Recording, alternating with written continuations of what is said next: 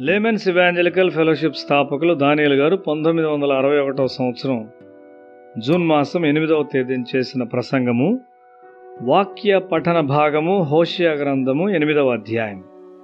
పది గోత్రముల వారు బెన్యామీను యూదాల నుండి వేరైపోయారు. ఈ రెండు గోత్రముల వారు యూదావారిగా ఇక్కడ సూచించబడినారు.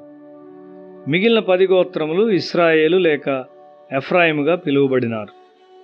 దేవుడు ఎఫ్రాయిమును ఒక అడవి గాడిదని పిలిచాడు. ఎఫ్రాయిము విగ్రహారాధికుడు.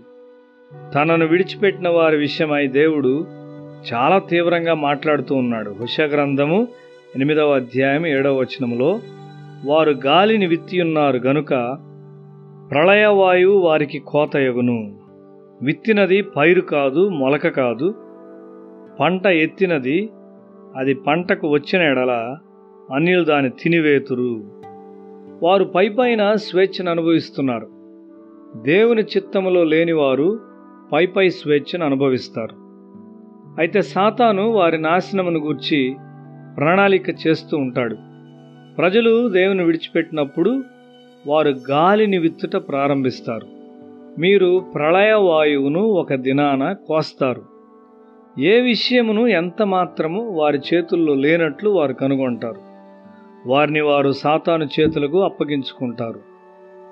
దేవుని ప్రాథమిక సత్యాలను విడిచిపెట్టి సంఘములను కట్టినప్పుడు అవి పాపపు స్థలములుగా తయారవుతాయి. గ్రంథము ఎనిమిదవ అధ్యాయం పదకొండవ వచనము. ఎఫ్రాయిము పాపమునకు ఆధారముకు బలిపీఠములను ఎన్నెన్నో కట్టెను. అతడు పాపము చేయుటకు అవి ఆధారములాయను. దేవుని సత్యముతో ఆరాధించుటకు నీవు సత్యమును తప్పక ఎరిగి ఉండాలి. సత్యము తెలియని ఒకడు దేవుణ్ణి సత్యములో మరియు ఆత్మలో ఆరాధించుటకు ఇతరులను నడిపించలేడు. ఒకడు నిజముగా తిరిగి జన్మించినప్పుడు అతని మనస్సు ఆత్మ ప్రత్యక్షత ద్వారా బోధించబడును. అతని ప్రార్థనలు ప్రవచనములుగా ఉండును. నిస్సందేహముగా అతడు సాతాను దాడి కలిగి ఉంటాడు. అయితే అతడు దేవుని యందు నమ్మిక ఉంచి ఇంకా దేవునికి సమీపముగా ఉంటే సాతాన్ అతన్ని విడిచిపెట్టును. అతడు వాక్యమునకైన ఒక దైవిక భాష్యము కలిగి ఉండును. నీ కొరకైన దేవుని ఉద్దేశ్యమును మరియు ప్రణాళికను అనుసరించుము. మనమంతా ఆయన ప్రణాళికలో ఉన్నప్పుడు మనము పరిపూర్ణముగా పెనవేసుకున్న వారముగా ఉండి కలిసి పనిచేస్తాము. యూదా దాని తప్పులన్నిటితో ఇంకా దేవుని వెంబడిస్తూ ఉన్నది. యూదా కూడా శిక్షించబడింది. నీతిమంతులు ఏడు మార్లు పడిపోవచ్చు కానీ వారు మరలా లేస్తారు.